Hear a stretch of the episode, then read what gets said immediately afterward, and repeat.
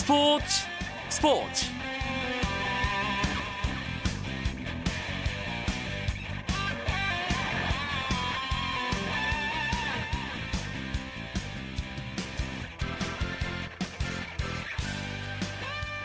안녕하십니까 목요일 밤 스포츠 스포츠 아나운서 이광용입니다. 미국 프로야구 메이저리그가 긴 겨울잠에서 깨어나 오늘부터 2014 시즌 시범 경기 일정에 돌입했습니다.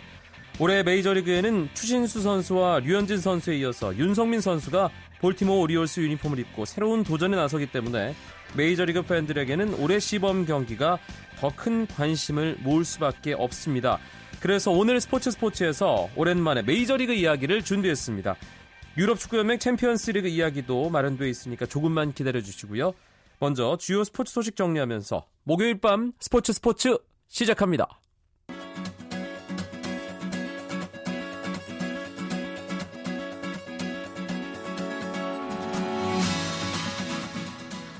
프로농구 오늘 두 경기가 있었습니다. 울산 모비스와 고양 오리온스의 경기에서는 모비스가 21득점을 한 양동근 선수의 맹활약에 힘입어 오리온스를 79대 54로 완파하고 8연승을 달렸습니다. 이로써 모비스는 2위 LG와의 승차는 한 경기, 3위 SK와 한 경기 반 차로 승차를 벌렸고요. 오리온스는 4연패에 빠졌습니다. 한편 전자랜드가 3연승을 달리며 단독 4위에 올랐습니다. 인천 전자랜드는 부산 KT와의 경기에서 18득점 7리바운드 2어시스트 블록슛 1개까지 기록한 포웰의 활약으로 70대 63 승리를 거두고 26승 24패로 단독 4위가 됐습니다. 전자랜드와 공동 4위였던 KT는 2연패에 빠지면서 25승 25패로 5위로 내려앉았습니다. 남 프로 배구도 두 경기가 있었습니다. 남자부 경기 러시안 캐시가 갈 길 바쁜 우리 카드를 세트 스코어 3대 0으로 완파했습니다. 오늘 승리로 2연패에서 벗어난 러시안 캐시는 시즌 전적 9승 17패 정확하게 승점 30점 고지에 올랐고요. 반면 2연패에 빠진 우리 카드는 시즌 전적 14승 12패 승점 39점으로 승점 41점으로 3위를 달리고 있는 대한항공과의 격차를 줄이지 못했습니다. 한편 여자부에서는 GS칼텍스가 흥국생명을 세트스코어 3대 0으로 꺾고 4연승을 달리며 2위 굳히기에 돌입했습니다. 브라질 월드컵에서 축구대표팀이 입을 새로운 홈 유니폼이 공개됐습니다.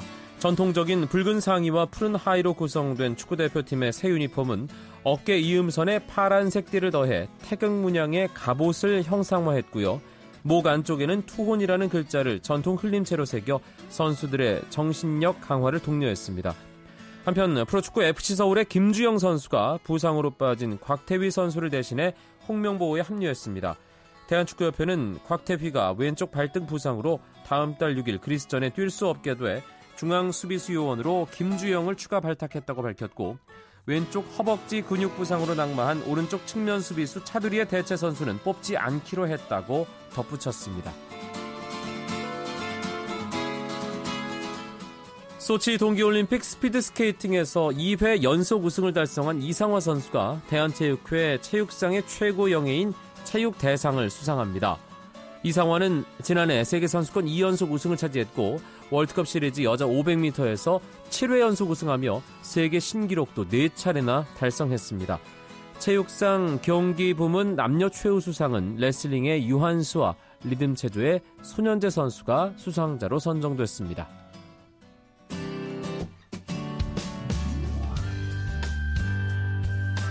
스포츠를 듣는 즐거움 스포츠 스포츠 이광용 아나운서와 함께합니다.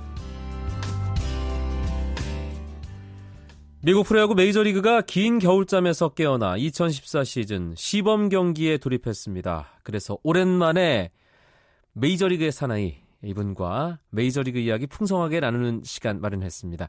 김영준 메이저리그 전문 기자 오랜만에 뵙습니다. 안녕하셨어요?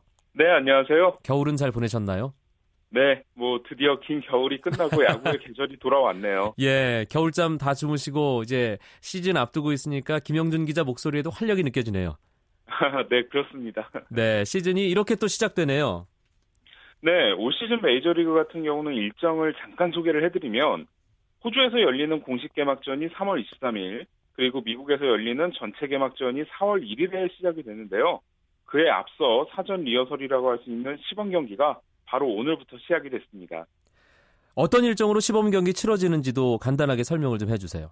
네, 메이저리그는 이제 총 30개 구단이 있는데 15개 팀씩 애리조나와 플로리다 두 군데로 나뉘어서 이제 시범 경기가 치러지는데요.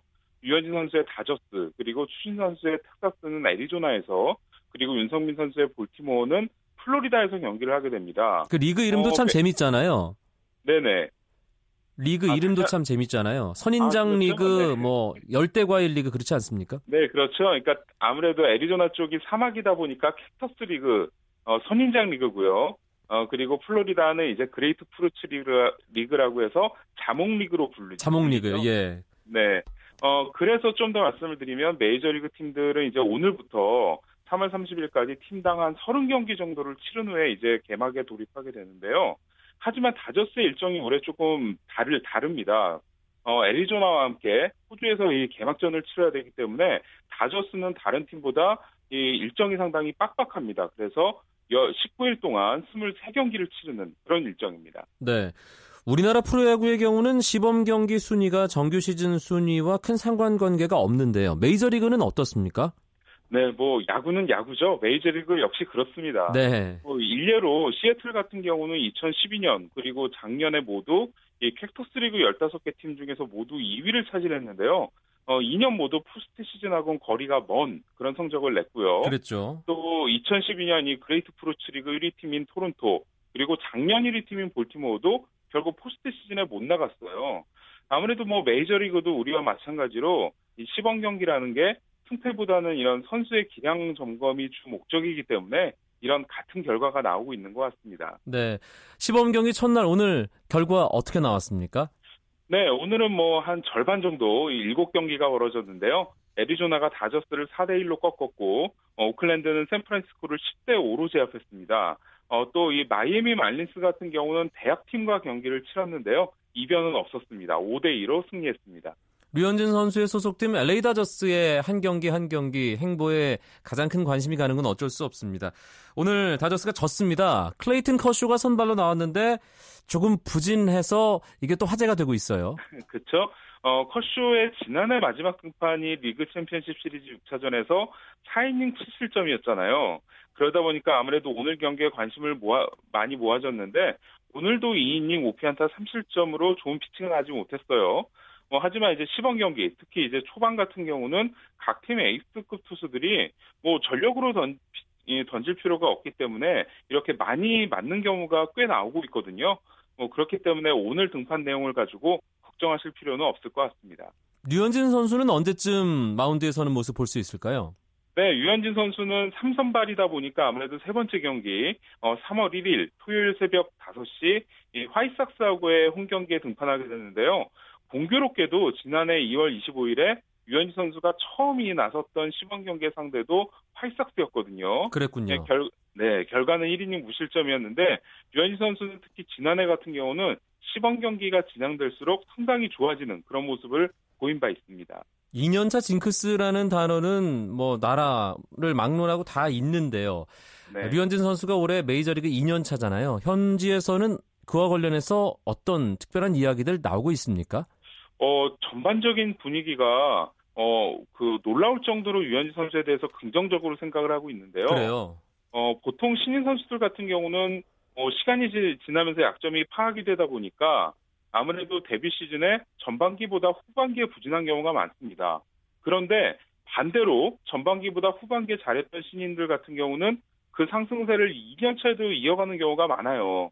대표적인 예가 뭐 에인절스의 마이크 트라웃, 또 뭐 워싱턴의 브라이스 하퍼 이런 선수들이었는데 지난해 류현진 선수도 전반기보다 후반기가 더 좋았거든요. 그랬죠. 게다가 올해는 뭐 훈련량 많이 늘리면서 지금 살을 엄청나게 많이 뺐기 때문에 뭐 그런 부분도 더 더해지면서 기대를 많이 받고 있는 상황입니다. 예, 지난해보다 더 좋은 성적이라면 참 그 요즘 유행하는 말로 대박인데요.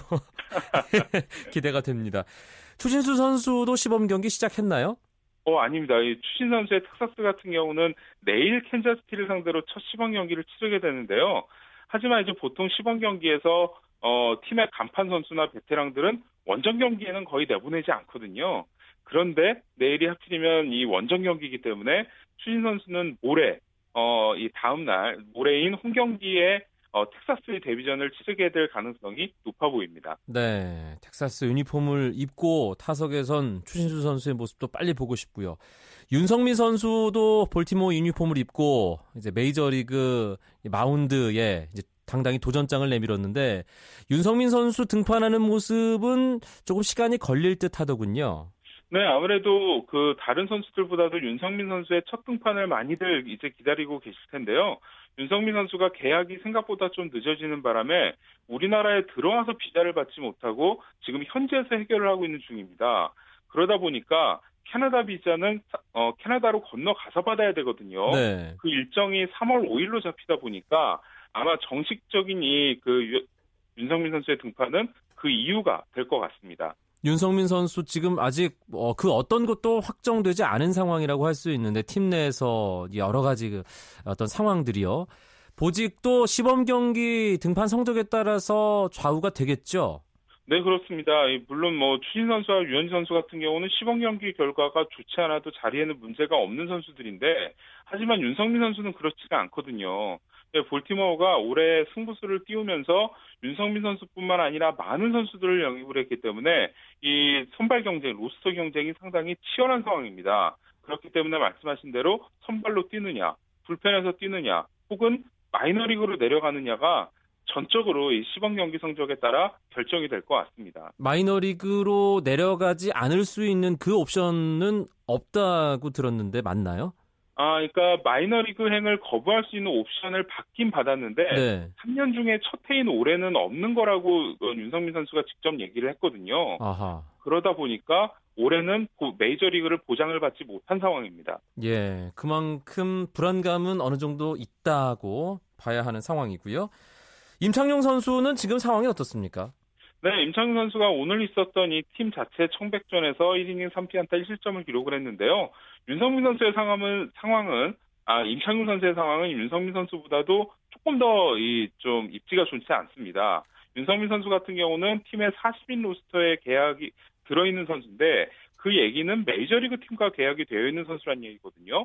하지만 임창용 선수는 마이너리그 팀과 계약을 마이너리그 계약을 맺고 이 현재 캠프의 초청 선수 자격으로 와 있기 때문에 어, 좀 더 윤성민 선수보다는 어, 쉽지 않은 상황이라고 할 수 있습니다. 알겠습니다. 메이저리그 소식 오랜만에 들었는데 아, 참 반갑네요. 김영준 기자 종종 아, 또 좋은 소식 이번 시즌에도 부탁드리겠습니다. 고맙습니다. 네, 저도 반가웠습니다. 전문가의 분석. 맛깔나는 해설. 또 열정으로 KBS 원에 출석. 탄탄한 구성.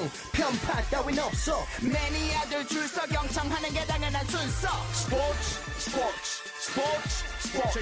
KBS 원 라디오 이광용의 스포츠 스포츠. 목요일 밤 스포츠 스포츠 해외 축구 이야기로 이어드립니다. 목요일의 남자 박찬아 KBSN 축구 해설위원과 함께하겠습니다. 어서 오세요. 네, 안녕하세요. 지난주에 이어서 유럽 축구연맹 챔피언스리그 16강 1차전 이야기 먼저 해봐야 될 텐데요. 어제와 오늘 새벽 두 경기씩 모두 네 경기가 있었죠? 네, 그렇습니다. 네 경기 결과부터 말씀을 드리면 제니트와 도르트문트의 경기는 원정팀 도르트문트가 4대 2로 승리했고요. 올림피아 코스는 맨체스터 유나이티드 2대 0으로 이겼는데 이번 16강 중에서 유일한 홈 승리팀이었습니다. 그리고 오늘 새벽 펼쳐진 경기는 샬케 공사가 홈에서 레알 마드리드 6대 1로 아주 크게 무너졌습니다. 그리고 갈라타사라이와 첼시는 1대1로 비겼습니다. 네 경기 다 뭐 각각의 팬들 유럽 축구에 관심 있는 분들 큰 관심을 모은 매치업이었는데 역시 샬케 공사와 레알 마드리드의 경기가 가장 회자가 많이 되죠. 네, 그렇습니다. 과연 레알 마드리드가 독일 원정 징크스를 이겨낼 수 있을 것인가 최근에 워낙 잘 나가고 있었거든요. 이 경기 치르기 전까지 공식 경기 26경기 연속 무패를 달리고 있었습니다. 그래서 안첼로티의 레알 마드리드가 과연 어, 샬케 공사와의 겔젠키르헨 원정에서 그 독일 징크스 원 징크스 최, 레알 마드리드 역사상 독일 원정에서 딱 한 번밖에 못 이겼을 정도로 독일 원정만 가면 심각한 경기력을 보여줬었던 레알이거든요. 하지만 모든 징크스를 털어버리면서 어, 소위 말해 BBC 라인이라 그러죠.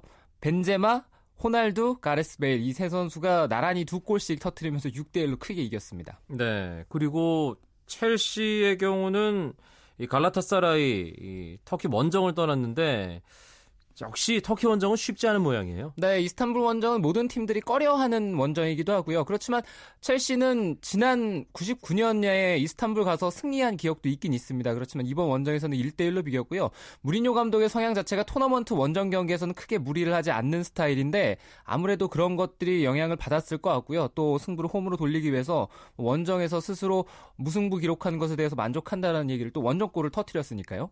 그리고 첼시와 갈라타사라이, 갈라타사라이와 첼시의 경기는 안으로 들어가 보면 여러 가지 재밌는 이야기거리도 많죠. 네, 그렇습니다. 로베르토 만치니 갈라타사라이 감독 그리고 주제 무리뉴 첼시 감독은 과거 인터밀란 감독을 만치니가 하고 그 다음에 무리뉴 감독이 했을 때 사이가 그때부터 서서히 틀어지기 시작했고요. 또 프리미어리그 넘어와서도 어, 둘 감독 사이에 설전이 오고 갔었거든요. 이번 경기 치르기 전까지도 마찬가지였습니다. 만치니 감독이 무리뉴 감독이 어떤 공격을 하면 무리뉴 감독이 거기에 받아치고 이런 형태였는데 또 갈라타사라이에는 어, 스네이더라든가 드록버 같은 과거 무리뉴 감독이 지도했었던 선수들 팀에 또 좋은 트로피들을 많이 안겨줬던 선수들이 있었기 때문에 여러 가지로 흥미 요소들이 많았죠. 네. 맨체스터 유나이티드 수요일 새벽에 그리스 원정을 떠났는데 아, 참 맨체스터 유나이티드 팬들은 가슴이 타들어가겠어요. 네, 그렇습니다. 결과적으로는 이 경기 2대 0 홈팀의 일방적인 승리로 끝났습니다. 근데 이 경기는 사실상 많은 팬들이 예상을 했던 부분들이 있어요. 맨체스터 유나이티드가 이번 원정에서는 위험할 수도 있다라는 예상이 있었는데 그 예상이 들어맞았고요. 그 이유는 현재 올림피아 코스가 이번 시즌 뭐 지난 시즌부터 해 가지고 팀이 굉장히 좋은 기세를 달리고 있습니다. 또 이번 시즌 모든 경기를 합쳐서 챔피언스리그 파리 생제르맹과의 두 경기를 제외하면은 패하진 않았거든요. 네. 그럴 정도로 잘 나가고 있었기 때문에 안방에서 더구나 뭐 열광적인 홈팀의 그 홈 관중들의 응원을 등에 입은 채로 싸우게 된다면 최근에 맨체스터 유나이티드가 워낙 상황이 안 좋지 않습니까? 역시 그런 것들이 맞물려 떨어지면서 홈팀의 완승으로 끝났습니다. 어떤 한 경기 한 경기 정도 흔들리는 건뭐 어떤 강팀에게든 있을 수 있는 상황인데 맨체스터 유나이티드는 2013-2014 시즌 지금 내내 불안불안하거든요. 네, 그렇죠. 시작부터 모든 것들이 꼬여가고 있는데 지금으로서는 상황 자체가 어느 한 부분을 보완해서 나머지 것들이 수정되는 상황은 아닌 것 같습니다. 여러 가지가 지금 방향 자체가 완전히 틀어져 있고요. 어디서부터 손을 대야 되나 이런 고민이 많아지고 있는데 역시 성적이 안 좋다 보니까 선수들 사이에서의 어떤 내분 이런 것도 뭐 서서히 언론으로 드러나고 있고요. 이것이 사실일 가능성 그리고 항상 성적이 좋지 않으면 그 바깥의 외부 환경에서는 이 팀을 흔들기 위한 많은 것들이 도사리고 있습니다. 그래서 뭐 기사도 많이 양산이 되고요. 최근에 또 반페르시 선수가 이 경기 끝나고 인터뷰하는 것이 여러 가지 이제 살이 붙으면서 팀을 흔들고 있는데요. 반페르시 선수가 올림피아코스 원정에서 후반에 볼 터치 횟수가 다섯 번이 채 안 됐고요. 네. 그리고 웨인 루니와 반페르시가 투 스트라이커 공격진에 있었는데 후반에 루니로부터 건네받는 패스가 한 차례였습니다. 그 한 차례는 바로 킥오프였어요. 예. 아, 이 팀 상황을 단적으로 얘기해주는 대목이 네. 아닌가 싶기도 하고요.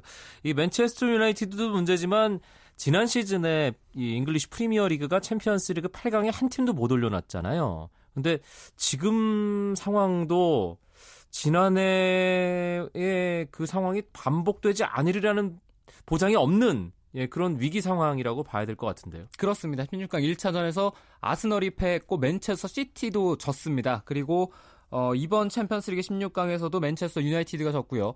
프리미어리그 4팀이 16강에 올라가는데 그중에 3팀이 패했고 첼시만 원정에서 무승부 기록하고 어, 스탠포드 브릿지로 넘어가기 때문에 첼시만이 8강 진출의 가능성이 나머지 클럽과 견주어 봤을 땐 좀 크다 이렇게 할 수가 있겠습니다. 네. 왜 프리미어리그 팀들이 이렇게 유럽 클럽 대항전에서 최근에 극도로의 부진에 빠지는 걸까요? 네. 모 인사가 언론에서 이런 얘기를 했는데 이것이 딱 맞는 것 같습니다. 우리는 최고의 리그를 가진 게 아니다. 최고의 브랜드를 가졌을 뿐이다라는 얘기가 있는데요.